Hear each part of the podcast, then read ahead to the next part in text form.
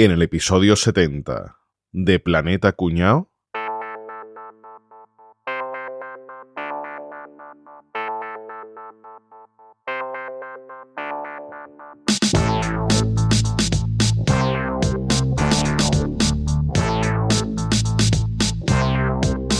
Ding dong.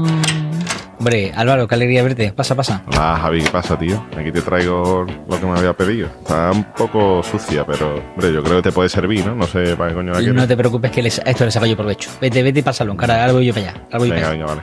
Venga, vete tomando una, una cervecita. Ding dong. Hombre, Rafa, ¿qué tal?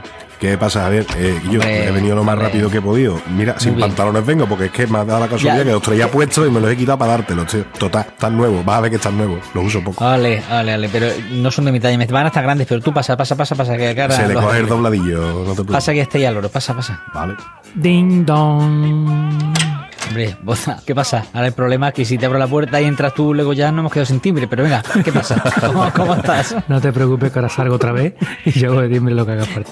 Vale, vale. Bien, ¿qué pasa, tío? Pues nada, Pues nada. aquí te traigo lo que me has pedido. Me has, que- me traído. eh, vale, pero a ver con tanta prisa que no sé si está limpia, Javi, pero bueno, yo huelo bien, no te preocupes. A ver No- que la vea. no- Ahora está de puta madre, tío. Vete para salón y Me voy, no, con- me, me voy por fuera. me Ah, ponte detrás de la puerta para hacer el timbre. Venga. Que enchufado. Ding dong. Hola, Capria, chiquito mío. Eh, ¿Qué pasa? Que yo. Te digo yo. Yo, de verdad, tío, Javi, te voy a decir una cosa, ¿vale? Dime. Cada vez estás más raro, maricón. Toma, yo te traigo esto aquí. Tú me lo has pedido y te lo traigo, ¿vale? Se lo ha quitado mi mujer, se lo ha quitado mi mujer. Toma. Sí, me lo has traído, all right. Aquí, Yo no sé si te va a va- valer, porque tiene piececitos de chiquitita. pero- Tú no sabes para qué es todavía, pero vas a ver, luego, luego te, te- lo vas a flipar. Tómate una cerveza ahí en el salón, que están ahí. A ver si los que quedan vienen todos juntos. sí, porque si no, vamos a estar pasado mañana, dice el puto. Puta madre con la puerta. Te van a quemar timbre, hostia. Ding dong. Y yo, caballito, ¿Qué pasa, Javier, tío? ¿qué pasa? ¿Cómo estás, chiquito? Toma, mira, Gracias por venir. Toma, hombre. toma. Aquí Dime, te traigo la, dime, lo tengo en la dime. bolsa. No sé si te va a valer de talla, ¿eh? yo creo que es muy, muy grande para ti, pero bueno, aquí te lo tengo. Eh, Está un poquito grande, pero no, tú no te preocupes, que eso lo, lo averiguo yo. Esto es lo que me faltaba. Perfecto. Esto es lo que me faltaba, Perfecto, lo que me has tío. traído. Vete al salón, que, que ahora, voy para allá. Venga, carario, para. Voy para adentro, Javi, que estoy cogiendo frío fuera. pasa tú que se está cogiendo la voz, sí. Bueno, chavales, ¿qué pasa? ¿Qué os parezco? ¿Eh? ¿Qué veis? Voy a un pase de modelo, atentos, Me ¿eh? cago en la Vaya Eh, no sé. ¿Eso quería tú mi peluca afro, maricón? Qué bien te queda mi botica de plataforma, eh. Digo, mía, de mi mujer. Mi camisa de pico te queda bordada, Javi. Me queda un poquito grande, pero me queda bien, sí, sí. sí. Yo, si sepa lo que es, en vez de traerte los de pana, te voy a traer los de licra. Pero bueno, de campana son, ¿no? Que con lo que se lleva, unos pantalones pata de elefante. Madre mía. Como se llamaban en la época. Y el anillo con forma de bola de espejo de discoteca, tío. Es que es perfecto, ¿eh? Te queda, estás Mortal. rechulado. Inferno, vas a ver, voy a hacer un par de pases de bailes que lo vas a flipar. Es que Enrique me mandó un mensaje hace un rato que quería ir con él a una fiesta disco de desenfreno y tenía que disfrazarme para la ocasión. Voy a, voy a petarlo. Ding dong. Ah, hombre, Enrique, mírame, mírame. Hombre, Javier, que. Preparado estoy. Pero, mírame. pero ¿qué haces así vestido? ¿Te- ¿Tronco? ¿Qué haces? Pero, ¿cómo que ¿Que sí? te vas a manchar? Pues lo que tú me has dicho, manchame de qué, pues si no vamos de fiesta, no vamos a la fiesta, esto tú me has dicho. ¿A dónde vas con esa caja de herramientas, Lila? Pero estás tonto. Pero vamos a ver, Javier. Disléxico. Te he dicho que vinieras a cambiar los frenos de disco de mi fiesta.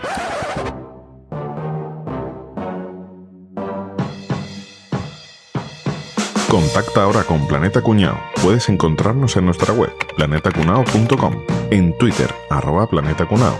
Búscanos en Facebook, Planeta Cuñao, y por supuesto, entra en el grupo de Telegram que sabe más que la Wikipedia, telegram.planetacunao.com.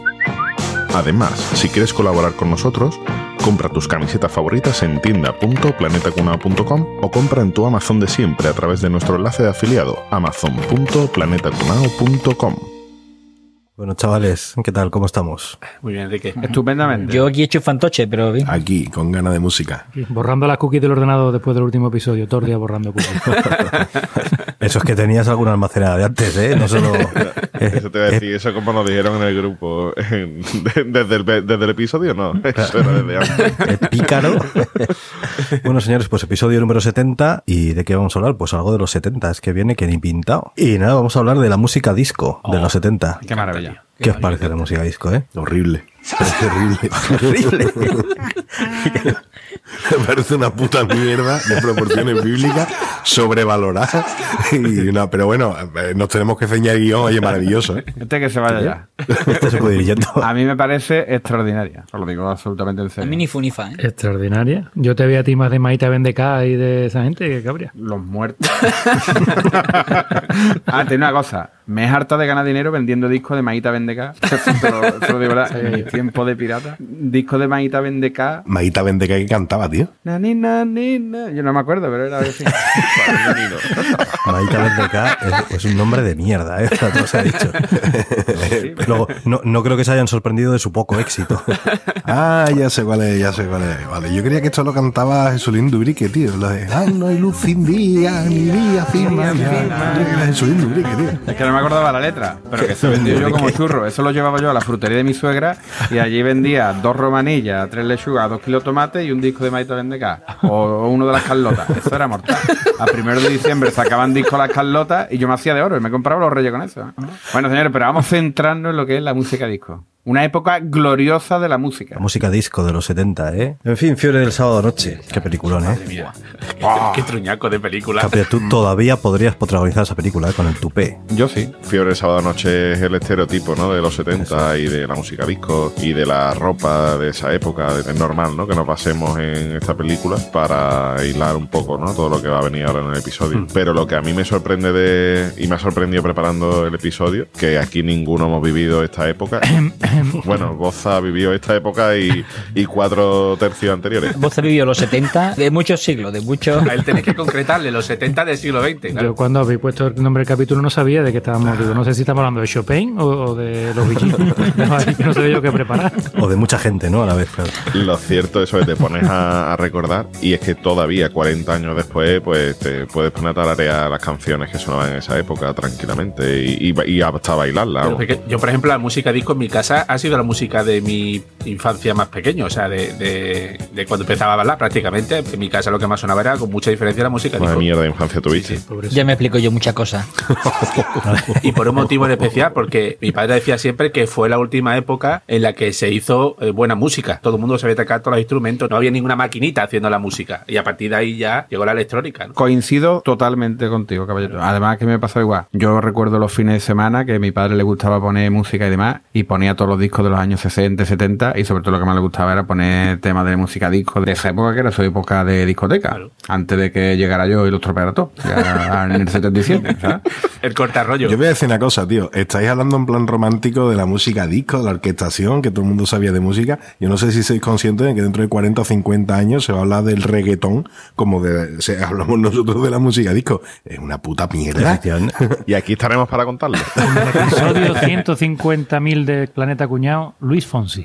Expediente Luis Fonsi, ¿no? Es imposible. Despacito. Expediente Sí, despacito. es verdad que la nostalgia ayuda mucho a tapar mierda. Claro. Pero es que en la música disco, eh, hoy vamos a hablar de un montón de temas y yo rompo una lanza en favor de la música disco. Yo escucho mucha música disco habitualmente. Yo de, de chico, de pequeñito, creía que la música disco era el disco, ¿sabes? Claro. Porque la música de la radio, la de la cinta y la del disco. Y yo sí, hasta pues, pasados muchos años, no empecé a caer lo que era de verdad la música. Claro, tú sabes que, bueno, la música disco se llama música disco, coño, pues porque sonaba en la discoteca. Ojo, ¿eh? Ahora voy a contar yo dónde viene el nombre. ¿Vosotros sabéis a quién le debemos el nombre de la música disco? A Joaquín Luqui. A Hitler. A Hitler. A Hitler. En la época en la que Hitler hacía su fechoría y sus movidas, pues la, la música que triunfaba y que sonaba era el swing, era el jazz, en grandes bandas que tocaban en vivo y en directo, ¿no? Música negra. Eh, Hitler, Ah, cuando llegó a Francia, la música negra no le gustaba. ¿Qué hizo con todos los músicos y con toda la gente de mal vivir, como ellos los denominaban? A campo de concentración o le daban directamente matarile. ¿Qué tuvieron que hacer los franceses que no estaban de acuerdo con la ocupación? Esconderse en pequeñas discotecas, en pequeñas casas para organizar fiestas. Como no había músicos, no había bandas que tocaran música en directo, tenían que poner la música de los antiguos discos de acetato, que no eran, ni de vinilo, eran de acetato. Eran de hace tanto tiempo que los tenían ahí guardados. Entonces, de ahí, de, de que la música sonaba del disco, se crearon las discotecas en francés y de ahí viene el nombre de la música disco, de la discoteca y de la música disco. Poca broma. Lo mismo que Franco hizo Pantanos, Hitler nos dejó el nombre de la música disco. ¿Ves como siempre hay el punto positivo de... DJ Adolf. DJ Adolf.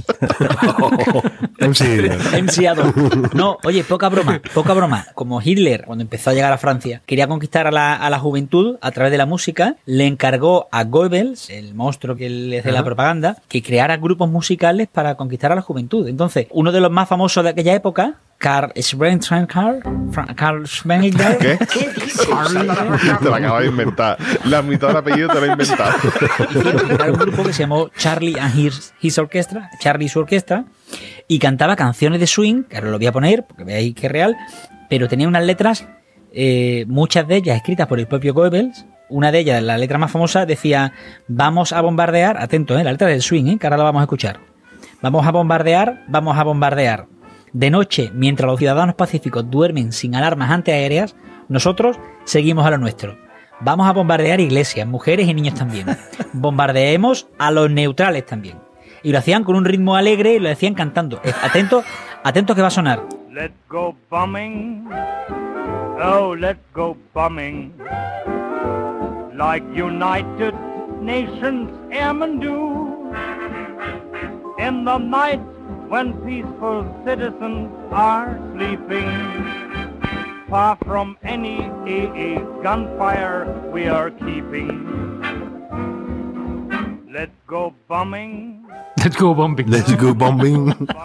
Pero Javier, eso suena a puto y club de los años 40. Eso son los años 40, claro, eso son los años 40. King África, que parece que había inventado algo con lo de la bomba, pero King África podemos aseverar que también es nazi. Efectivamente. Oye, muy, buen- muy buena la historia esa, yo no tenía ni idea. ¿no? Qué interesante. Qué bonito, Javier. Eso para contarlo un tipo cuñado está Sí, Muy bien.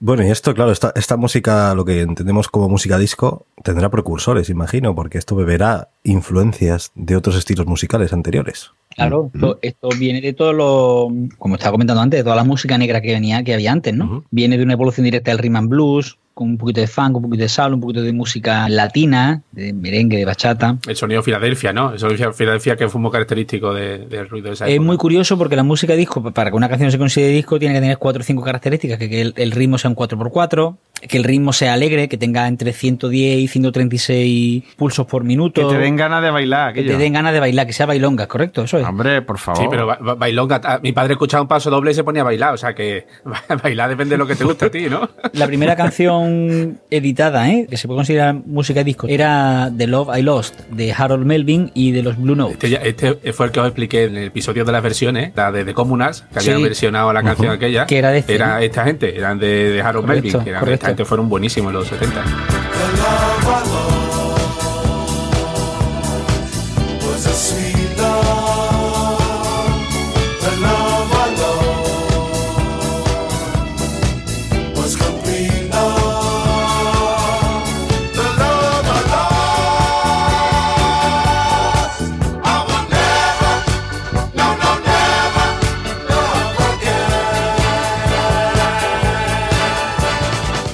Y esta canción es del 72. Ujú. Dos causas para que la música disco tuviera el auge que tuvo, tuviera la fuerza, entrara con la fuerza con la que entró. La primera, una serie de causas sociales, o sea, hasta ese momento se escuchaba mucho rhythm and blues, se escuchaba mucho blues, se escuchaba mucho rock que tenía música protesta, tal, ¿no? Entonces, la juventud estaba hasta los cojones de eso y la juventud lo que quería era divertirse. Y entonces lo que buscaban era una música ligera, con letras que no, deberían de- no tenían por qué ser demasiado profundas, pero que tuviera el ritmo de bailar. La otra causa que hizo que la música disco mm, se creara y tuviera tanto éxito son las causas técnicas. Básicamente se van desarrollando instrumentos que hasta ese momento no se desarrollaban y se van creando sonidos que hasta ese momento no se podían crear en un disco, ¿no? Básicamente. Y de hecho, de hecho, uno de los secretos de, de la música disco es lo que se hace en estudio. Por eso yo le- no es que le quite mérito, que no le quito para nada mérito, pero que realmente tampoco es una genialidad de- del arte, ¿no? Alguien descubre, me imagino que en las discográficas y cuando empiezan a analizar a las audiencias, a quién le gusta la música y por qué, es que ya empiezan a sonar eh, las percusiones mucho más por encima que las voces, que las armonías, etcétera, ya empiezan a sonar los bajos, ya empezamos a sentir el altavoz pegándonos en el pecho fuerte, como lo que hoy en día es la música electrónica. Hazlo tú. Hazlo tú, coño. Lo hago, lo hago, sé hacerlo, sé hacerlo. Pero que tenemos un montón de ejemplos y casi, casi cualquier canción, sobre todo de finales de los 70 que cojamos de, de música disco, ya estamos hablando de mucha percusión, de mucho bajo Claro, y un claro. poquito en segundo plano, incluso las voces y las propias armonías. ¿no? Bueno, que eso es típico de la música disco, ¿no? Los bajos sincopados, ¿no? Que es característico de esta música. Pero es por lo mismo, Rafa, eh, quiero decir, de lo que tú comentas de la música disco y tal, estamos en el mismo proceso. O sea, la música disco surgió como evolución de las músicas anteriores y la música tecno surge como evolución del, Del disco. de la música disco. Del disco, por supuesto, claro. Eh, de hecho, una de las cosas, Javier, que, que me, ha resultado súper significativa cuando me he puesto a leer un poquito sobre música disco, que he tenido que leer mucho porque no tenía ni zorra idea, ya os he dicho, que pensaba que la música disco era porque el disco era redondo o cuadro negro. ¿sabes? Eh, realmente se crean temas exitosos cuando ya se han analizado los gustos de la gente y demás, y cuando tenemos el éxito, cuando tenemos un tema que lo va a petar fuerte, entonces buscamos al grupo. Y de ahí nacen, por ejemplo, Billis. Billis tenía los temas escritos, los temas compuestos, los temas sonando, y después tienen que buscar a gente que guste, del gaito, eh, según los cánones de la época, que era lo bonito, que era lo feo, pero realmente el artista en sí, habría muy buenos músicos, no lo niego, pero el artista en sí no era importante. Eso es más tarde, en esta época no. Rafa, pero eso pasa en Europa. Esa es la diferencia que hay entre Europa y Estados Unidos. En Europa teníamos los maestros de la electrónica como el Giorgio Moroder, que esta gente que decían, cogía una chica que cantaba y ya tenía las canciones, oye, cantarla, que hace como yo os diga y tiramos para adelante. En Estados Unidos era otra cosa. En Estados Unidos lo que decía Javier, allí estaba la tradición del sonido en Filadelfia, el rhythm and blues, el funky, el groove. Si escucháis a James Brown, ese tío es el que hace la transición de la música negra a la música disco. No llega a hacer música disco, pero es el que hace esa transi- transición de estilo. De hecho, poca gente son los que se pueden encasillar casi 100% exclusivamente en música disco. Venían del soul o venían del funky, de, vamos, de, de cualquier tipo de estilo musical. Entonces eso se puso de moda y lo hicieron también. Pero yo, yo creo que eso de componer primero el tema y luego buscar el intérprete es que en esa época se hacía mucho en todos los estilos. Sí. ¿eh? Eh, yo que sé, el dúo dinámico, por ejemplo, componía un montón de temas que luego iba colocando según convenía Exacto, a sí, cada sí. uno, ¿no? O sea que O Juan Pardo, o José Luis Perales, Juan en Estados Unidos también se hacía. creo que es algo que se sigue haciendo ahora, hoy en día también, ¿eh? ¿Y cuál, Javier, cuál está considerado quizá el primer gran éxito de, de la música disco? El segundo gran éxito de la música disco, el primero ya te lo he comentado antes, fue eh, Gloria Gaynor, con el Never Can Say Goodbye. Ya en el 74, Never Can Say Goodbye. A ti no te gusta, Rafa, pero escúchala de todas formas. Dale play.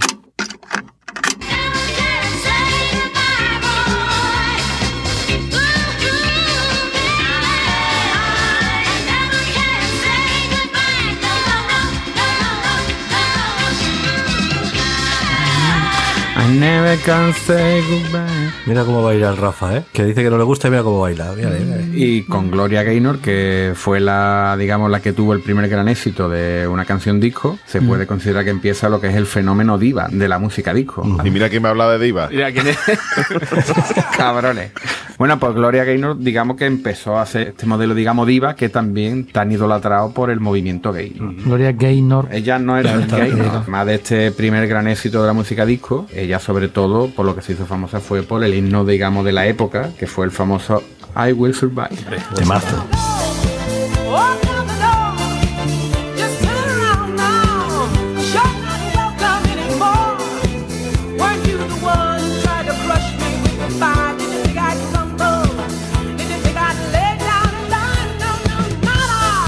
Pero además de Gloria Gaynor, hay muchas divas que han acabado también siendo idolatradas por la comunidad gay, ¿no? Por ejemplo, tenemos también a Donna Summer, tuvo varios éxitos, sobre todo el I Love to Love.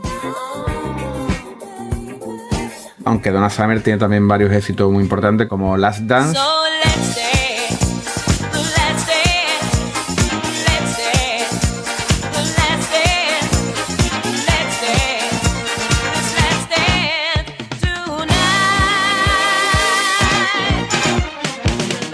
Stuff,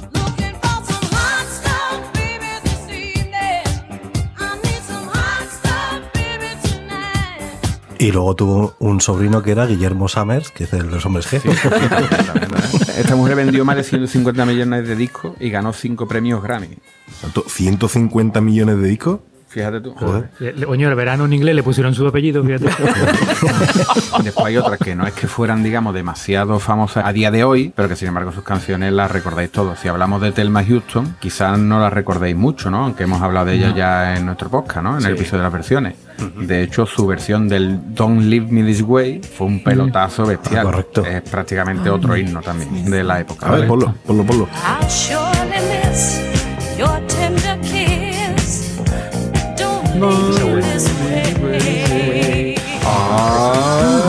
Bebé. Se viene arriba. Yo, yo cada vez que se bebe digo, oh, así con la, con la letra. ¿no? Yo digo, digo, coño, Telma, déjame, déjame, Telma, tranquila. No seas, no seas, no seas pelma. Después, por ejemplo, otra más. Anita Ward. Anita Ward, dice tú, Anita Ward. Anita Ward no es la que canta ahora. La que ha ganado usted, eso te iba a decir yo. No, no. Anita Ward, me monto con ella en un ascensor y no sé quién es. Vale, de acuerdo. Ani- Anita vende K. Ah, de Anita Ward os ponemos el Ring My Bell. Dale, dale, dale al play, caballero. Yo esta no sé cuál es. ¿Esta es de ya? Musicón. Está haciendo todo el mundo el falsete en el coche, ¿eh? Música, hombre, por favor. Otro ejemplo, Tina Charles. Lo mismo. Oh, oh, falsete. Esto, esta sí que tiene falsete. No. ¿Cuál es el éxito grande de Tina Charles en esta época? Ay, los tulos. está cantando Caballero, que, es una más. Pero dale al play de todas formas.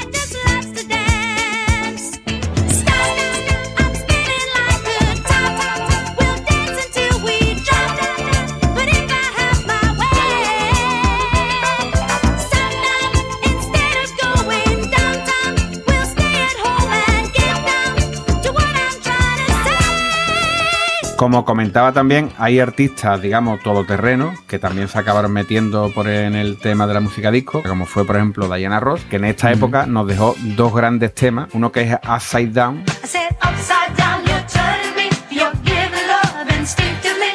ese lo escucha y dices tú, hostia, si esto parece que lo he escuchado yo hace dos días. Que, que también puede pasar, que lo has Que escuchado hace dos días. pasar, no, pero que lo he escuchado hace dos días de otro. Son temas súper versionados, súper versionados y súper copiados. Y después un himno gay que es bestial, lo que pasa que no es tan conocido aquí, pero en Estados Unidos mucho más, que es el I'm Coming Out, que es un temazo. Claro. I'm coming out. nombre. Está Claro.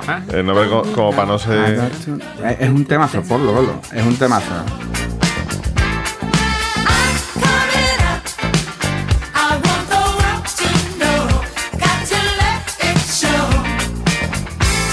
Y después, esto no va a chicas, ¿no? Tenemos a Barry White, ¿vale? Que es como si Álvaro estuviera resfriado eh, y pesara 200 kilos más, ¿vale? Pero Barry White, tío, Barry White, música disco. Sí, no sí, me- sí, música disco no bailable, pero que Yo, yo es que no quería decirlo, pero estáis poniendo un montón de temas que música disco entra también Maita Vendeca, ¿eh? Por, por, lo- por los baremos que estáis poniendo, meteríamos a Maita Vendeca también, ¿eh? No sé, pero Rafael a lo mejor, ¿eh? Hombre, Rafael entra de cabeza. dentro de la música disco no todo era, era la música rápida bailable, ¿eh? Ojo, ¿eh? Pues antes hemos dicho que sí. Es que exactamente. es que estamos hablando de beat por minuto, estamos hablando de pegadiza, de bailonga y demás, y ahora estamos hablando de temas más que nada para rozarse, más que de bailar. ¿no? Sí, pero te voy a poner, por ejemplo, este ejemplo.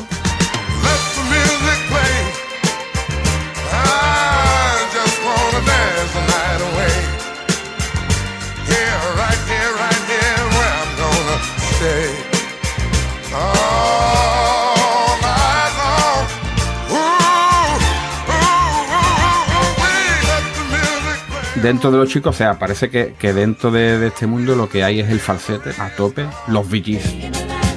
Barry G, ese tío. La máxima expresión del falsete con grandes temas como Staying Alive. Por cierto, compuestos por ellos, que habéis dicho antes, no, los VG le escriben las canciones. Que ahí está, está compuesto por los hermanos Jeep, por los tres. Sí. Y las canciones están compuestas por ellos. Ahí tienes la excepción. Eh, Los BG son los chichos de ingleses. El del medio de los G's. El medio de del Eh, los medio Gs. de los G's. Dentro de los VGs está Staying Alive, está la Night Fever, lo que es la canción de la fiebre de sábado noche, y por ejemplo, también se considera música disco, y de, por ejemplo de los VGs es More Than a Woman.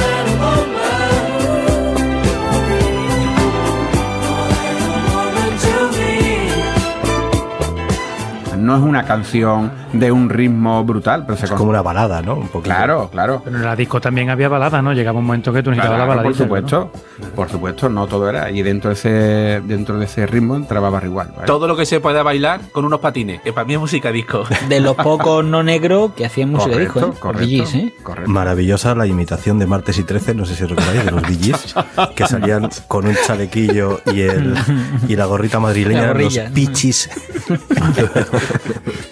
Después, uno de los grupos míticos de esta época, pero mitiquísimo, yo creo que si hubiera que elegir un grupo, que dice tú, un grupo de música disco, los Bonnie M. Ah, Hombre, eso era- Pero mira, eso es lo que dice Rafa. Estos sí son un productor que busca a los cuatro de turno y le dice, oye, canta esto que ya lo tengo yo preparado porque sé que esto va a gustar. Ese sí, ese es el ejemplo. Sí, sí, pero, pero, pero aún así, aún así dejaron grandes himnos como Ma Baker,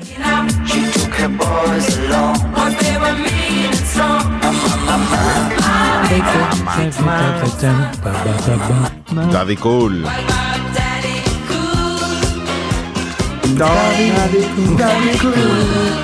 Estos son de la, de la hornada alemana, ¿no? De la, de la música disco de Alemania, ¿no? Sí, sí, sí. Otro tema súper cantado de la época era Rivers of Babylon.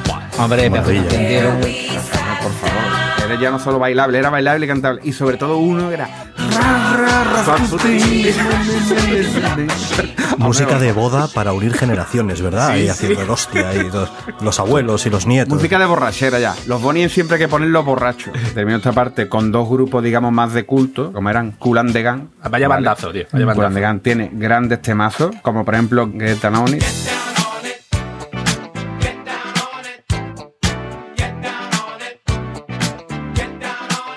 Todo el mundo hemos dicho que es Danone, es Claro, Danone, que, que claro. nunca he entendido que esto no lo haya utilizado Danone para un anuncio. Estaba a huevo, ¿verdad? Y después también tenía temas fantásticos como Celebration.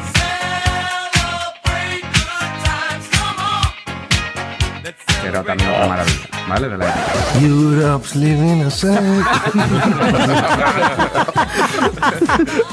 Nos acaba de reventar ahí. Y después otro hubo, y con este término ya, que era una maravilla de esta época, que era Erwin and Fire. Los favoritos de Caballeto. Pues sí. Caballeto los ha sacado en- en 20 episodios. A mí de. Erwin and Fire me encantaba September, que era magnífica.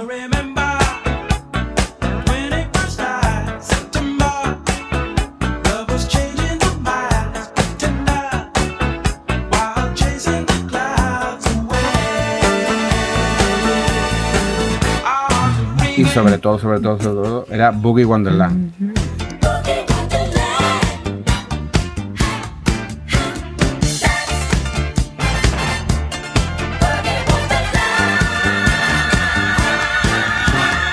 Boogie Wonderland es, la caña. Es- es Y la me estáis troleando y me estáis inventando los nombres sobre la marcha, ¿verdad? Seguro, seguro. Rafa, cuando salen los títulos de crédito en Family Train, están las canciones. Con esto que vaya este repaso. Y en España también habrá música disco, imagino. España sí, Siempre. bueno, en España también. ¿No? Bácara, por ejemplo, lograron un número uno en UK, ¿eh? algo que solo logró después Julio Iglesias.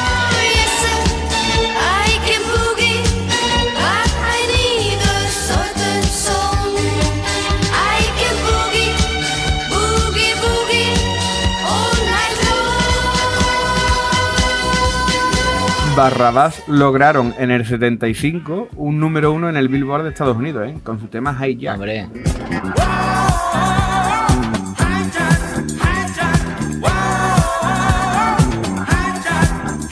Y después están las Deblas, Pedazo de dúo. que hicieron como Donna Summer y se fueron a Alemania y grabaron varios, varios temas allí, ¿eh? en pleno auge de la música disco en Alemania.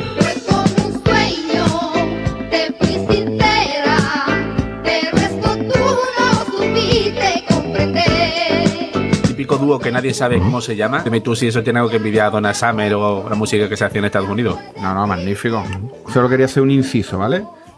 Un artista que para mí dejó uno de los grandes himnos de la época, que se llama Sylvester James, ¿vale? Oh. Aunque era conocido como Sylvester. La, la negrona. Era el falsete total, pero que dejó, o sea, murió a los 40 años de SIDA y demás. Era una drag queen, una de las primeras drag queen, digamos, que sacó el You Make Me Feel. Es el super himno de la época, digamos.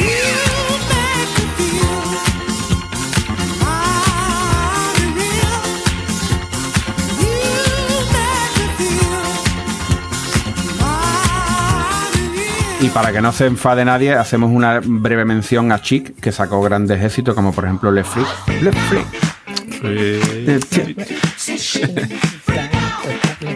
Capria, has mencionado la- las grandes reinonas, los grandes grupos de aquella Sí. época, pero es que al rollo disco hubo muy pocos grupos que se resistieran a probarlo. ¿eh? Sí, de sí. hecho, hay grupos tan conocidos como Kiss, que todo el mundo asocia Kiss a un par de canciones o tres, y una de ellas es la de I Was Made for Loving You, que es una canción disco cuando era un grupo que todo el mundo conocía como de rock, ¿no? I was made for loving you, baby. Sí, sí. Hombre, Brutal. Tiene el ritmo disco, sí. Bueno, pues esta gente igual, eh, habían sacado ya seis discos, ¿eh? Y no sabían por qué derrotero tira la banda. Fue disco de oro, se convirtió en uno de los temas famosos de la banda y era ya una banda con una carrera detrás, ¿vale? Había uno que se llamaba Leo Sayer. El sobrino de Tom. De Tom, sí. Y lo que hizo fue, dijo, bueno, no ve como una mierda con la música melódica y el rock, voy a probar a hacer música disco. Bueno, pues, vale. Para mí esta, esta ni me suena. Lo he traído porque Elvis Presley se fijó en él y quiso que él fuera el que le preparara su próximo disco para volver a la actualidad cambiando de estilo. Y el día que quedaron para reunirse para empezar a elegir temas para su próximo disco, Elvis Presley se murió. O sea que imaginaros cómo le podía haber cambiado la, la vida a este tío. Otro, por ejemplo, que también conocemos que tenía ya una carrera por detrás, que era Rod Stewart, que este tío había cantado música rock de todo tipo, consiguió sus mayores éxitos cuando probó eh, suerte con la música disco. Ah, vale, ahora sí. Ay, ay, ay. bueno, pues Javier, que yo sé que tú eres de los Rolling, que sepa que los Rolling también probaron suerte con la música disco. Sí, sí. Eh, vale. Hombre, claro, claro, claro. Son tíos tan talentosos que pu- pueden tocar los palos que quieran. Aunque a mí no me guste su música, ¿eh?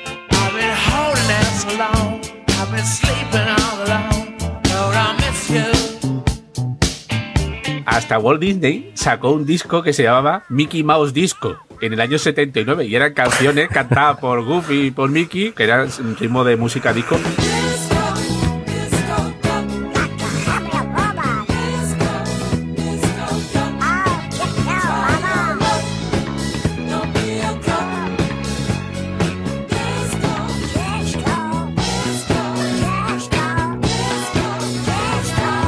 Me he guardado para el final, en el año 79, una canción que se llama Action. Y os voy a poner la canción, ¿vale? Y ahora os digo quién la canta. Venga. ¿Lo podemos adivinar? Pink Floyd. Alan Parsons. Vale, son españoles, es un dúo, es un chico y una chica, y eran Sergio y Estivali. Hostia. ¿Qué dice usted? Se lo va cojonudo. Sonaba totalmente Se ve a Pink Floyd, ¿eh? Se ve que sacaron un disco en el 79 que era música disco y se fueron una mierda y dijeron, no, nosotros volvemos a nuestra cancioncita que hacemos siempre. Pero me ha impresionado, tío, que pedazo de discazo que se sacaron Sergio y Estivali, tío. Me ha encantado. ¿Cómo se llama el disco que lo voy a buscar? Disco y Estivaliz. lleva. Oh, madre mía, madre mía. Oye, caballito, eh, ahora que estamos hablando de música disco y otros temas sobrevalorados, Queen, ¿vale? Voy a hablar de Queen. Adiós. Queen tiene un tema disco. Es que estás hablando de gente que no se dedicaban al disco, pero que saca. ¿Conoces el tema Another One Beats the Dust? o como se diga eso. Another one bite the dust. Another one bite the dust. Pam, pam, pam. Pues es un temazo de, Queen. Y sabéis que ese tema no lo iban a publicar. No, no le gustaba. Lo grabaron y no tenían muy claro si eso iba. eh, su público ya estaba acostumbrado a otras cosas y demás. Y recibieron el consejo, nada más y nada menos que de Michael Jackson, Hostia. que escuchó el tema y dijo: yo, publica esto que lo vais a petar. Efectivamente, así fue. Queen es el grupo más sobrevalorado Vete a la de la mierda. historia de la música. ¡Ay, ay, ay! ¡Ay, que me quedo muerta! Queen no vale una puta mierda. A ver, Javi, por favor. Ahora que ya hemos conseguido que nos paguen la subvención con este comentario que hecho, te voy a decir otra cosa que está sobrevalorada, hombre. Cocinar, tronco. Cocinar está sobrevaloradísimo. Vamos. Yo sé que tú, que sí, que te vas al mercado, que te compras las cosas, que te pones a cocinar, que luego manchas 25 sartenes para hacer un huevo frito. Pero también me gusta que me lo hagan. ¿El qué? La comida. Ah. También. A mí siempre me ha gustado más que me hagan la comida. ¿Y a quién no? Pero una cosa te digo, que te metes en huetaca.com. Ojo, esa gente ya ha ido al mercado por ti. Ya ha visto los platos que te pueden hacer esa semana con el producto de temporada que haya y que ellos vean que está bien, que no lo van a hacer con cualquier cosa. Rico, rico. Unos señores que cocinan mucho mejor que tú, porque eh, seamos sinceros, a ti es que todo te sale marrón. Entonces, ellos lo cocinan guay, te lo meten en una cajita, lo envasan al vacío y te lo mandan a tu casa. Sí, señor. Y tienes comida para toda la semana. Pero y además, ¿sabes qué? Que utilicé el código Te lo dije todo junto y me han dado 12 pavos de descuento. ¿Qué dice Qué usted? 12 pavos. Escúchame, ¿y hay comida así de dieta y eso? Que ahora pega mucho. De todo. Qué maravilla. W-E-T-A-C-A.com Huetaca.com Código te lo dije. Entráis con el código te lo dije y a la primera os invitamos nosotros. Entonces os de descuento, ya está. El primer plato por la cara. Bueno, pues toda esta música, hemos dicho que era famosa porque se ponía en discotecas, ¿no? De viene su nombre. Y yo os voy a hablar de quizás la discoteca más famosa de, de la época, el Estudio 54 en Nueva York. Os sonará, ¿no? Porque lo ha oído todo el mundo. La fundaron dos personas. Ian Rager estudió Derecho el tío para contestar a sus padres porque al tío no, no le gustaba nada. El Rager conoció a un tal Steve Rubel en la universidad y este al final terminó de estudiar Derecho, la abogacía, para simplemente defender a este señor de acreedores, que tenía un montón de acreedores y dijo, "Anda, vente aquí tú que has estudiado un poco y, y me echas una mano, ¿no? Y entonces el Swagger este que siempre había tenido, la idea que hemos tenido todos de montar un bar con colegas, que es una idea que ha pasado por la cabeza de todo el mundo. Una idea malísima. Entonces este, eh, como siempre había, tenido, había querido montar un club y en ese momento pues estaba la música disco en alza y tal, pues se compraron un estudio en la calle 54 de Manhattan, un estudio súper viejo que había allí, y dijeron, pues esto lo, lo montamos aquí y ya está. ¿Y qué pasa? Pues que no tenían un chavo, pero tenían mucha imaginación. Resulta que no podían optar a una licencia para vender alcohol. Entonces lo que hacían era pedir una licencia 24 horas que dan a las empresas que montan catering y la renovaban cada 24 horas. O sea que cada vez que abrían, iban al ayuntamiento a pedir la licencia y se la daban. y se la daban, ¿no? Entonces, cuando ya tenían ahí todo montado, resulta que los dueños de otros clubs de la zona les vetaban. Hablaban con todos los proveedores, hablaban con la gente que montaba, yo qué sé, escenarios, altavoz y tal, y decían, como les montes a esto del tema, no vuelves a hacer nada con nosotros, ¿no? ¿Y qué pasó? Pues igual, como tenían inventiva los tíos, gracias a que les vetaron de esa manera, lograron eh, hacer algo que fue lo que les distinguió del todo, que es contratar a una gente que montaba obras de teatro de Broadway para que les montara el bar por dentro. ¿Y qué pasó? Pues claro, que esta gente venía acostumbrada a montar unos escenarios del copón, unos espectáculos de muerte, y eso es lo que les montaron dentro del estudio 54. De la faena que les estaban haciendo, hicieron virtud, ¿no? Y tal era el espectáculo que mucha gente iba al estudio 54 a bailar y a lo que fuera, pero es que otra mucha gente entraba simplemente a ver qué es lo que había, porque eso hacían trapecistas o lo que fuera por allí, y era aquello un fiestón loquísimo. Espectáculo. Y luego, otra cosa, ¿cómo lograron que mucha gente quisiera entrar en su discoteca nueva que nadie conocía? Pues usaron la táctica que utiliza Google ahora mismo. Es decir, si no tenías invitación, no entrabas. ¿Y cómo lo hacían? Decían, pues vamos a meter aquí a famosetes, gente que lograban contactar con ellos, incluso que les pagaban dinero para que fueran a la discoteca. Vamos a poner aquí que la gente haga cola y dejamos entrar a quien nos parezca, que normalmente era a los que eran más guapos o guapas. Y luego lo que vamos a hacer es que algunos otros famosos, pues no les vamos a dejar entrar. Para crear la necesidad, oye, que a mí no me dejan entrar y qué pasa aquí, ¿no? Entonces, el día de la inauguración, dentro estaba, por ejemplo, Andy Warhol, un artista en aquel momento de lo más de lo más, y ya sé, de, De tomo y lomo. de tomo y lomo, sí, señor. Y que también estaba, por ejemplo, Salvador Dalí, por allí dentro, el tío. venga ya. Vale, ahí con el bigotón y el bastón y todo, pues venga, Salvador Dalí, para adentro. Joder. Pero coño, que llega Warren Beatty y dicen, no, mira, tú vete, tú Warren Beatty no entras.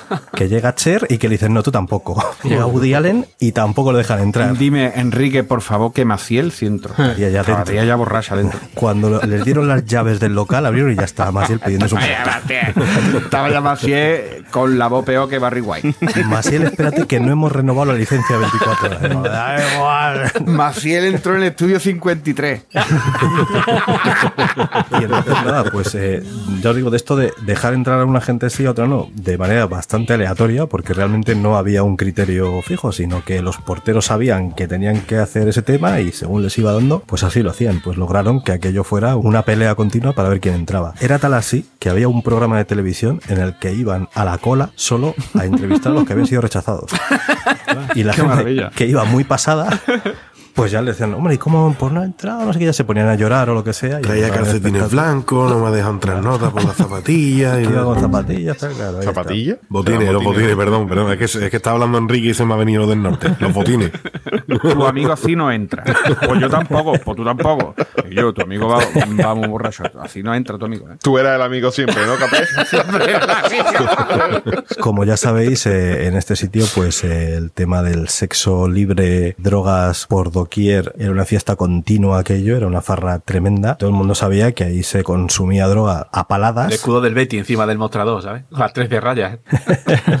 pero, pero bueno, ahí nadie, nadie metía mano, porque había mucha gente famosa que, que tal. Era respetable, claro. Donald Trump era un habitual en, en este local. ¿Y qué pasó? Bueno, pues que en, el, en la policía estaba como loca por cerrar el chiringuito, entrar ahí a machete y a ver qué, a ver qué hacemos, pero nunca podían. Pero en el 78 lograron cerrar el chiringuito por motivos de Hacienda. Una vez que lograron entrar a revisar los libros de contabilidad, por ejemplo, había una columna que ponía pasta para nosotros.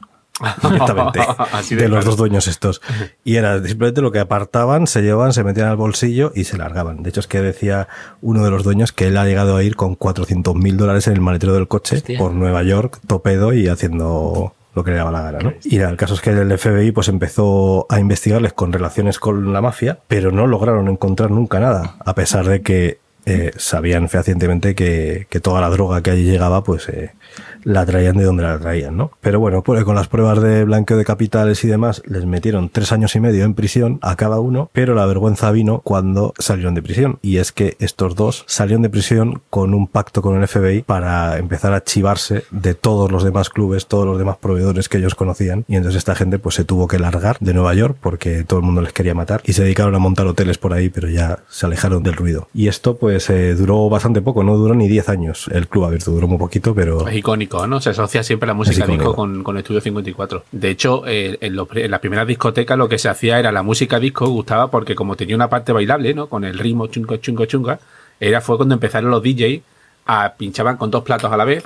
Entonces ponían, en uno empezaba la parte bailable y en el otro lo tenían preparado, entonces iban cambiando, ¿no? Que es, eso es lo típico que después hicieron los DJs del, del hip hop, ¿no? Que cogían una parte, una base y iban cambiando. Entonces, tenía una parte bailable que duraba 10 segundos y podía estar 5 o 10 minutos la gente bailando con esa parte que tenía la marcha, porque los DJs aprendieron a jugar con dos platos. Ponían el mismo disco, eh, la misma canción en el mismo disco, y podían estar incluso una hora dándole vueltas a la misma canción y la gente, la, la gente lo flipaba con eso. La gente flipaba muchísimo, claro. Genial la técnica. De hecho, ahí viene la conexión de la música disco con la comunidad gay y la comunidad del orgullo negro. Viene de ahí, ¿no? Porque eran locales, eso está hablando, eran prá- prácticamente locales medio clandestinos, con música al margen del, del mainstream. Por eso, para ellos son prácticamente como un templo, ¿no? ¿Que, que a los gays les gusta esto?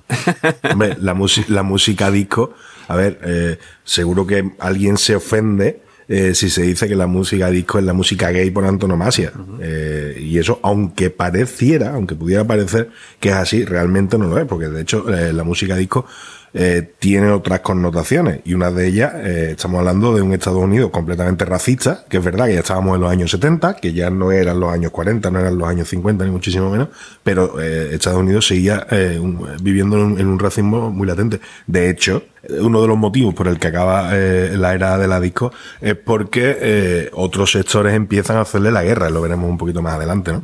Eh, un la música disco como tal, como fenómeno social, fue bastante polémico y bastante peleado en Estados Unidos. Entre otras cosas por eso, porque se identificaba con el sector gay, que era el, el- el- el sector que estaba in- empezando a salir del armario, que ya había estados en Estados Unidos que ya empezaban a ver con buenos ojos eh, la incorporación a la sociedad, por decirlo de esa manera, de, de, de los gays, y además eh, de un acceso a las clases medias por parte de los negros. Estábamos hablando de una época así de apertura y demás, donde, como decíais bien antes, ya la gente lo que quiere es divertirse y dejarse tanto de lucha social, dejarse tanto, sino ya, digamos, aprovechar un poco lo ganado, lo conseguido y empezar a vivirlo y. Coño, que venían, y- que venían de la guerra de. Vietnam, ¿sabes? Que para ellos fue también, me imagino para la juventud de Estados Unidos, eh, crecieron con sus padres que eran hippies, ¿no? Y, y- y pasaron ellos a, a- a crear su propia moda, ¿no? Su propio estilo, que era la música disco. Exactamente. No obstante, Rafa, el que se eh, identificara tanto la música disco con el colectivo gay ayudó a que, a que acabara tan radicalmente la música disco, porque cayó de un año para otro, fue boom. Porque fue cuando vino todo el boom del. Se conocía el SIDA, se decían las tres H, ¿no? Los homosexuales, los haitianos y. No me acuerdo la, la tercera H. ¿no? Y los helicópteros. No, no me acuerdo de otra H, no me acuerdo cuál era. Hombre, posiblemente la música disco muriese de forma artificial, ¿no? Porque se decide en un momento dado que la música disco, o por lo menos el fenómeno, porque la música disco ya hemos visto que no ha muerto ni muchísimo menos, pero ese fenómeno, digamos que sí, ¿no? Eh, y eso parece que es que lo matan, no, no muere, no decae poco a poco, sino efectivamente hay una serie de acontecimientos que, que ponen fin Nunca morirá la música disco, hombre, por favor. una realidad de que la música disco está muy, muy, muy vinculada a temas de racismo, a temas de la liberación negra, a temas de la liberación gay y demás. Es el tema, creo, creo que mejor define ese, ese fenómeno que es el I Will Survive de, de Gloria Gaynor. ¿no? Como he dicho antes, Boza, ¿no? Nada más que el nombre, ¿no? Gay Nor. Vamos a ver, pero No, es. No, pero gay, gay Pero no. La Gaynor, asociación- exactamente. Enrique ha dado con la tecla. Eh, Gloria Gaynor ha dicho en más de una entrevista, pero de una forma muy diplomática, mm, rechaza ese título. Lo rechaza, ella dice que su canción, de hecho no es una canción gay, es una canción de una mujer que había perdido a su pareja y se estaba recuperando, eh, de lo que va la canción. Pero es verdad que se adopta desde eh, el mundo gay, desde el mundo negro, desde el mundo negro, de voy a salir adelante y demás, en este puto país de blancos, ¿no? Yo que soy negro voy a ser... Pero es que ella habla incluso de- de- del cáncer, de enfermedades, etcétera, que ella no quiere circunscribir la canción a un colectivo, ni a un sector, ni a nada en concreto. Y lees un par de entrevistas y deja caer que gay no, que Que gay, ¿no? Gloria gay, ¿no? Pero da, da igual lo que ella diga, al final la gente lo, lo coge Sí, y la claro. la la gente lo va a hacer canción y como la le da letra que tienen se asemeja a lo que tú quieras. Es como el Uncoming Out de Diana Ross, que obviamente esa está escrita más, digamos, dirigida a la, a la comunidad gay y está clarísima. Pero también en esa época está una- un grupo del que no hemos hablado antes, que eran las Weather, The Weather Girls, que también sacan otro himno gay que es el It's Raining Men. It's Raining Men. Aleluya. Otro himno gay de toda la vida. Vale. Y los Village People, que Y por supuesto los Village People, que también es de la misma época. es que los Village People fue el primer grupo abiertamente gay que llegaba al, al público general, ¿no? Fue- revolucionario. ¿eh? Desármese yo el baile, desármese yo el baile cuando queráis os lo hago. YMC, a mí Enrique, mi Enrique. Boza era el, de- el del bigote de manillar. El del bigote. de manillar. Ese. Me, me hizo gracia ese gru- much- muchas veces siempre ese grupo porque eran profesiones, ¿no? O sea, bueno, profesiones Sí. tal, el indio, el tal, y uno que era el maricón, porque nada más que iba con la gorra y el cuero. El chapero, iba de chapero. Sí. En esos ambientes gay había mucho consumo de droga, había mucho consumo de cocaína, había mucho consumo de marihuana, había, pero en la droga por antonomasia, en el eh, mundo, en, el, en las discotecas, en la música disco, en todo lo que rodeaba el mundo gay de la época, todo eso, era el popper. ¿Conocéis el popper? ¿Sabéis lo que es? Vale, yo no sabía. Yo no sabía que se consume tanto hoy en día. Es lo que yo pensaba. Sí, y que, y que es baratísimo y que, y que había un rumor hasta hace muy poquito, muy poquito, de que se iba a legalizar, porque por lo visto parece que no es una cosa excesivamente dañina. En su momento era limpiador de cabezales de vídeo. Sí, por lo que se limpió los cabezales de los vídeos. Eh, es nitrato de amilo o butilo, una sustancia química líquida que inhalada aumenta la excitación sexual y relaja los esfínteres. El filtro, relaja el filtro. Me ha resultado bastante, bastante curioso. Los niveles de consumo de esa droga eran brutales porque después los efectos duran segundos y vale lo justo para meterte en cualquier lado a que te pongan el tema como la bandera de Japón. Pero, por lo visto se sigue consumiendo un montón el pop hoy en día, ¿eh? Y lo consumen muchas chicas, ¿eh? Es muy curioso. Bueno, y también esto pues tendría, imagino que impacto en otras expresiones culturales, ¿no? Tipo el cine y demás. Pues mira, sí, en el, en el cine a todos se nos viene a la mente una película, pero yo antes de hablar de esa película voy a hablar de otras que son menos conocidas seguro, pero también han tenido su relevancia, ¿no? La primera de la que voy a hablar es una que lo decimos todos en nuestro trabajo, que es Por fin es viernes, Ah, sí, sí. que es una película del 78, donde una de las protagonistas pues es nada más y nada, y nada menos que Donna Summer. Ah, De hecho, es ganadora de un Oscar por Last Dance, que la interpreta en esta Dance. película. Que gana un Oscar. Anda, mira. Sí, sí, sí. Bueno, gana un Oscar, gana un Globo de Oro y la coloca como número 3 en el Billboard de Estados Unidos. O sea, brutal, ¿no? Lo que consigue con esta canción. Después de esta película, eh, la siguiente así que he encontrado con más relevancia y tal, se llama Que no pare la música, es de 1980. Trata más o menos la creación de cómo se unen los Village People. ¿no? En verdad todas las películas estas son todas una puta mierda. O sea, tú ves la, la valoración que tienen todas y la que pasa del 5 le puedes dar las gracias, ¿sabes? Son casi todas un vídeo musical largo, ¿no? Y ya está. Pegamos un salto hasta 1998, donde nos encontramos con 54, que es la historia pues del, del estudio 54, ¿no? Sobre, pero bueno, te da un poco lo que era el momento en Estudio 54, cómo se vivía, la exclusividad que tenía el local y todo, ¿no? Oye, los argumentos de estas películas son más o menos parecidos a los del episodio 69, ¿verdad?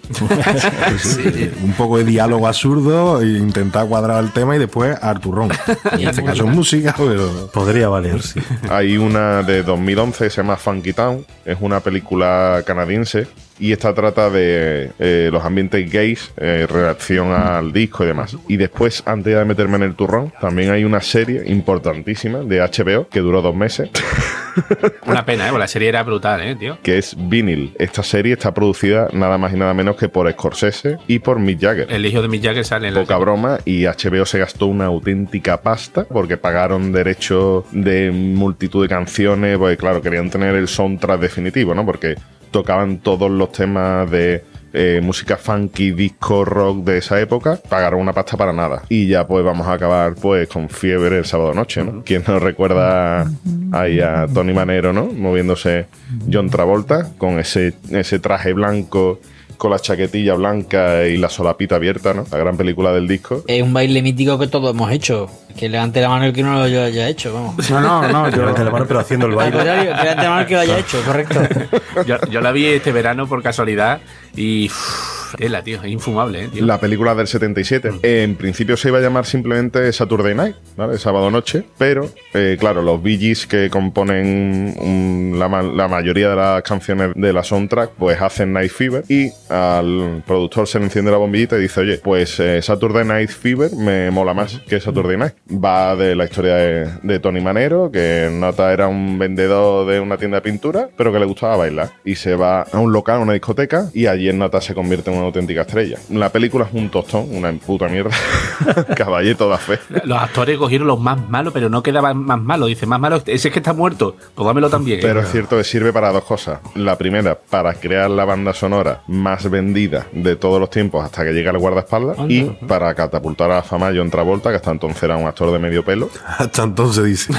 Bueno, hasta entonces. y ahora tiene medio pelo también, además. ¿eh? Hasta entonces era un, un actor de medio pelo que, al mismo tiempo que rodaba esta, estaba rodando su otra gran película, Gris. Ah, son de la misma época. Las dos producidas por el mismo productor, por Robert Steamboat. Y nada, la verdad es que el tío le produjo las dos películas que, que le han dado nombre a Travolta hasta, hasta ahora, ¿no? O sea, por mucho que haya hecho Travolta después, todos lo recordamos por estas dos películas. Pues sí. Por fenómeno, fenómeno. Sí, sobre todo por eso. Hombre, no, también está Pulp Fiction, por ejemplo, ¿no? Pero ¿a quién no se le viene Travolta vestido en gris o vestido así? Pero, como- y eso te iba a decir, Álvaro, ¿y Gris no la consideramos dentro de este grupo? No, hombre, Gris es más rock, más clásico. Años poquito- 50. Está basada en los ¿No es del 50. 79? Alerta cuñado, alerta cuñado. A ver amigos, vamos a aclarar esto de una vez por todas. Gris es una película que se estrenó el 16 de junio de 1978, pero está ambientada en el verano de 1958. Así que sí, es una película de los 70, pero está ambientada en los 50. Porque bueno, ya sabéis quién no ha cantado alguna vez esos temas míticos de Yo de Walla Wop o la de I Got Choose a Motorflying. Venga, hasta luego. Y bueno, lo que hay mucha gente que no sabe es que Fiebre de Sábado Noche tuvo una segunda parte que se llamaba Staying Alive. Staying Alive, sí. Exacto, que es del 83. Que si Fiebre de Sábado Noche era mala, pues estará peor, obviamente. Esta no la he visto ni yo. Yo sí la he visto. Así de claro, ¿no? Pues debería, ya ha salido en Planeta Cuñado. Sí, señor. Porque el director es nada más y nada menos que Silvestre Stallone. Anda. Sí, Sí, sí, sí. Y me resultó súper curioso ver que había una película chilena de 2008 que se llamaba Tony Manero, que trata de un, un tío de 50 años obsesionadísimo con la película y que todo su afán era convertirse en Tony Manero. Es decir, eh, se vestía como él, bailaba como él, ensayaba todos y cada uno de los pasos que hacía Tony Manero y todo para presentarse a un concurso también de baile que se iba a realizar allí en Chile y tal. Y esta película Chile la mandó a los Oscars en 2008 y la mandaron para atrás porque era malísima. Porque dijeron que el protagonista era demasiado amenerado. La verdad es que como, como estaba diciendo, la calidad brilla por su ausencia en este tipo de películas. Pues, Álvaro, yo completo con una película más que hablando tú, hablando tú y sobre todo me he acordado hablando Caballeto antes. Una película que es también una basofia que es Roller Boogie. No sé si la habéis llegado a ver. sí, ¿vale? Que había- correcto. la recuerdo. Eh, eso con los Que patines. había como una competición de patines. Vamos, esto es del TVO. Pero la banda sonora sí era magnífica. ¿eh? Que ahí había temas de Erwin and Fire y había música de todo tipo. Y en serie de Get Down, ¿no? De Get Down se habla también de la música negra y tal, ¿no? Sí, más del funky, ¿no? Quizás. ¿no? Por eso HBO no renovó Vinyl, porque The Get Down de Netflix arrasó. Y entonces debieron, no podemos competir contra esta Está muy gente. hecha. Va a venir ahora el Grinch, el antidisco. Yo voy a contar la muerte de la música disco en los Estados Unidos. Ya está aquí. Oh, Ya está. Sí. Madre Música mía. fúnebre. El enterrador. El enterrador. El eslogan es Disco Sax. ¿Qué significa eso en inglés, Javi? ¿Tú que entiendes? Calcetines disco. No, socks, socks no. Sax Sacos de discos. tampoco. Javi, dile tú, coño. Sácate la disco. Tampoco. El disco la chupa. Chúpate Bueno, esa, ¿y disco. ¿Quién era el mayor enemigo de la música disco en aquella época? En rock and roll. el rock and roll fue el que sufrió todo este impulso ¿no? de la música disco. O sea, lo- los punk y los rock and rolleros estaban un poquito mosqueados con todo este tema, ¿no? Porque lo- era, para ellos era como una música de segunda, ¿no? Esto de la música disco, algo prefabricado, algo que no era puro, ¿no? Entonces, los Rolling Stones, Pink Floyd, Peter Frampton, eh, Led Zeppelin, toda este estaban un poquito así como mosqueados, ¿no? Harto ya de verle el paquete a John Travolta en, de, de escuchar de los BG cantando con los huevos apretados. ¿no? Y tantos clubs y cultura gay y tal, estos tíos fortachón y tal, estaban hasta los cojones, ¿no? ¿Quién más estaba un poquito mosqueado? Los DJs, que solamente podían poner música disco porque era lo que la gente quería escuchar. Entonces había DJs que no les gustaba, que lo que querían era pues, eh, música rock, música country, música de otro tipo. Pero ¿qué pasa? Que si querías estar en la onda tenías que poner disco, no podías poner otra cosa. Pero había un tipo, sin gordito, con gafas, con pelo largo, pinta de friquito tal, ¿vale? Santiago Segura. Mira, Santiago, tú a Santiago Segura, ponle el pelo largo, así con flequillito y más o menos en nota. Se llamaba Steve Dahl, ¿vale? Que era un fanático del rock and roll, un tío excéntrico, un presentador de estos excéntricos, ¿no? De- que había allí en Estados Unidos, pero que tenía muchísimos seguidores que escuchaban su programa de, de radio en, en una cadena de Chicago. Dahl le declaró la guerra a la música disco directamente. O sea, dijo, yo esta gente- a esto me lo cargo yo. Entonces estaba nada más que dándole vuelta a ver cómo podía hacerle daño a la música disco. Y se conjuntó Saturno con Urano cuando el gerente del equipo de béisbol de allí, el Chicago White Sox, que estaba casi en bancarrota porque no hay de nadie al campo, dijo, ¿qué hago para que la gente venga aquí? ¿Qué hago para que la gente venga aquí? Bueno, pues un día fue a la radio de este hombre y le preguntó al Dal este, ¿qué coño? ¿Qué, qué hacemos, tío? Que el campo no se me llena, ¿qué podemos hacer para que se me llene el campo? Y el otro dijo, ¿cómo? Y esta es la mía. Vamos a crear una noche de protesta contra la música disco, aprovechando el desarrollo de un partido, pues aquí en el campo del Betis tiramos peluche, bueno, pues allí se quejan sobre, por la música disco. Y crearon lo que se llamó la Disco Demolition Night, o sea, la noche de demolición de, de, de discos. ¿Qué es lo que, qué es lo que hizo este buen hombre? Bueno, pues todos sus fans de música rock que fueran al partido y tenían que llevar vinilos de música disco al campo. Lograron que el que llevara un vinilo a la entrada le costara la mitad, o sea, estrategia de marketing pura como se aplica hoy, hoy en día. Y que cuando se jugara el partido, Dal cogería todos esos discos que la gente iba dando, los pondría en el campo y los dinamitaría. O sea, pegaría un bombazo en medio del campo con los discos de la música disco. Podéis buscar en internet porque hay fotos, hay vídeos y es algo espectacular.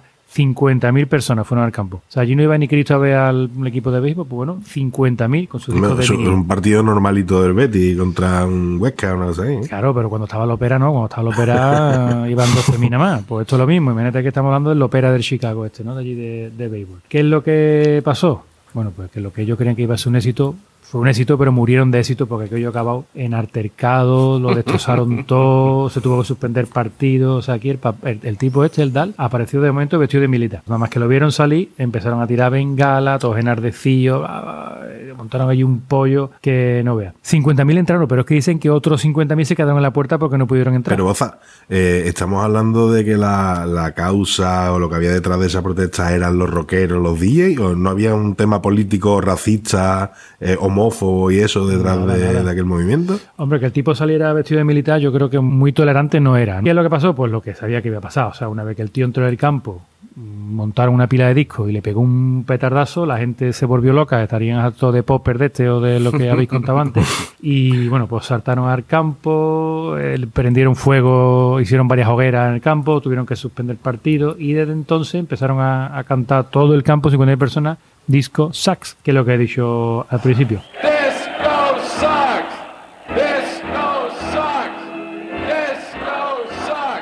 El caos fue total, o sea, los jugadores para que con una idea tuvieron que estar en los vestuarios y hacer una barricada para que la gente no entrara y les robara, claro, porque ya la gente se dislocó y aquello se volvió loco. Pues nada, esta es la historia de este día, el disco Demolition Night que se hizo en, en el Comic Skate Park en Chicago en 1979. Bueno, Capria, el Tony Manero de Internet. No, a ver, te voy a contar una cosa, ¿eh? Aunque Dígame. no te lo puedas imaginar, porque la gente en Twitter que sabe de todo y es súper vasta e inteligente, ¿vale? Y súper cachón de demás, te quiero decir que es que sobre la música disco hay poquísimos tweets merecedores de estar aquí en esta lista. Muy, muy, muy pocos. Y seguro que habrá alguno que tampoco lo merecía. No, no, seguro, seguro. Pero según mi criterio han entrado, ¿vale? Aquí tenemos un listón Correcto, que no, no, se pero puede- ¿qué es lo que pasa? ¿Qué es lo que pasa? Armazo.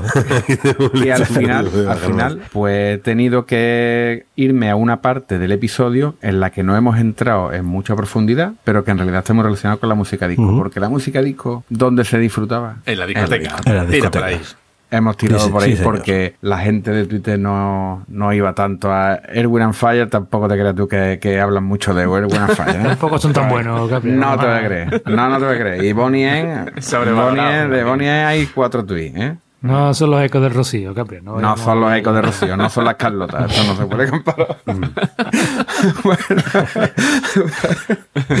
bueno, venga, empezamos con, con el primero, que este, este me ha recordado a Bossa, no sé por qué.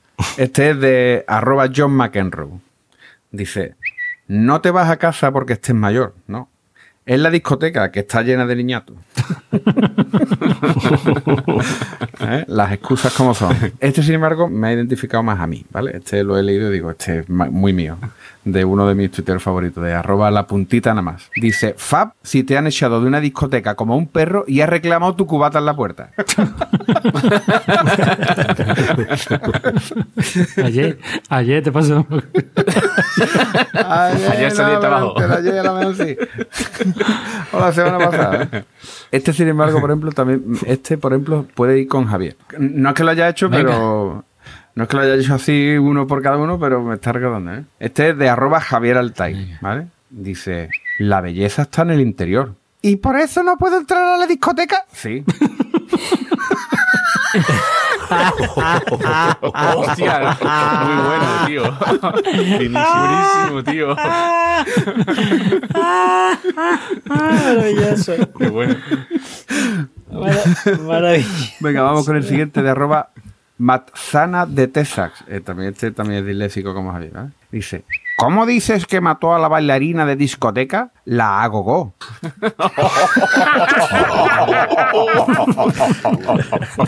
Vamos con uno de arroba donde va que es que lo digo, Madurar es haber ido a una discoteca que se llamaba 2001.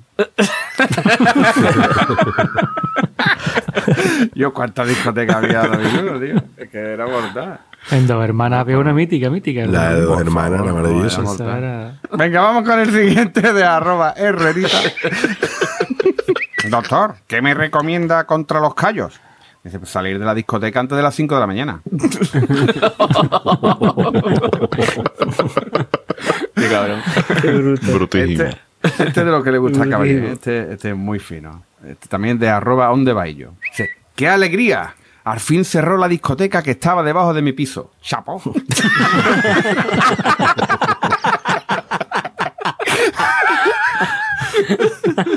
Venga, vamos con el siguiente. De arroba, de arroba. Dice, eres el chico más guapo de la discoteca. ¡Basta ya, mamá! Qué pena. Venga, y vamos con el último de arroba mortimerfu. Papá, papá. No, no, no, así no. Así no puede ser. Papá, papá. Que no me sale. Sí. Papá, papá. Que no me sale. vaya.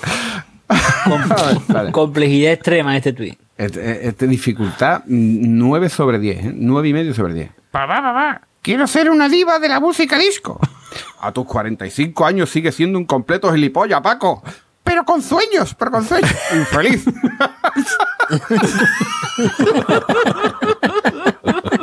Nada, y hasta aquí los tweets de Qué bueno. discotecas. Muy bien, muy bailables. Vamos saliendo, que me Bueno. parece que, que- que ya tocaba limpiar la discoteca, ¿eh? Escúchame, mira, están empezando a sonar la de ese toro enamorado de la luna.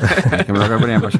Chiquilla, han puesto Chiquilla, chiquilla. ya. Normalmente es encienden las luces y ponen Where the Street Has No Name de U2.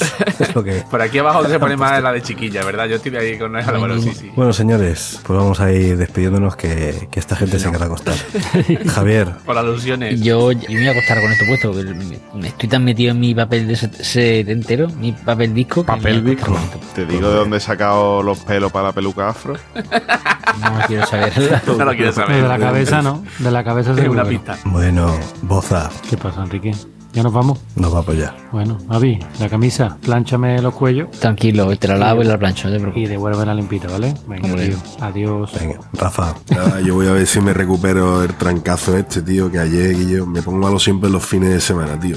El sábado, fiebre del sábado noche, con 40 me acosté ayer, tío.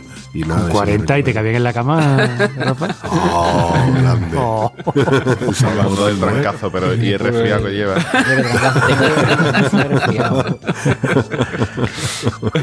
Álvaro, Pues nada, yo me voy a acostar que yo ya no staging al aire ni nada. ¿eh? Capria, ¿El qué, el qué? que hasta luego. Ah, vale, coño. Que creí que no era a mí. Sí.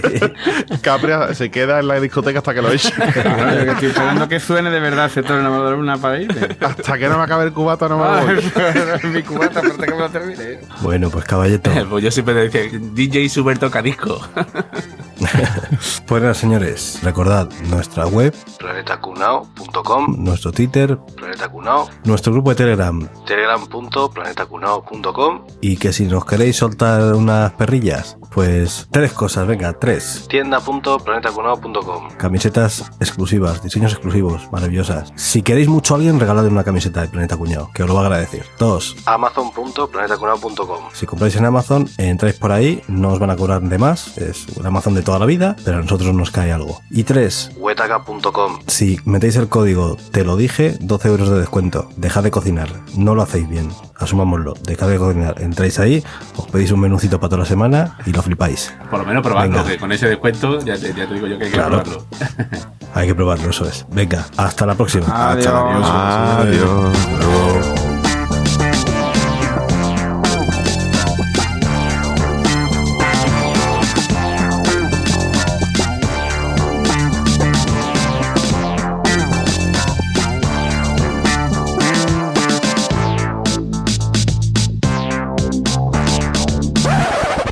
Ese toro enamorado de la luna que abandona por la noche en la maná y es pintado de amapola y aceituna y le puso campanero el mayoral.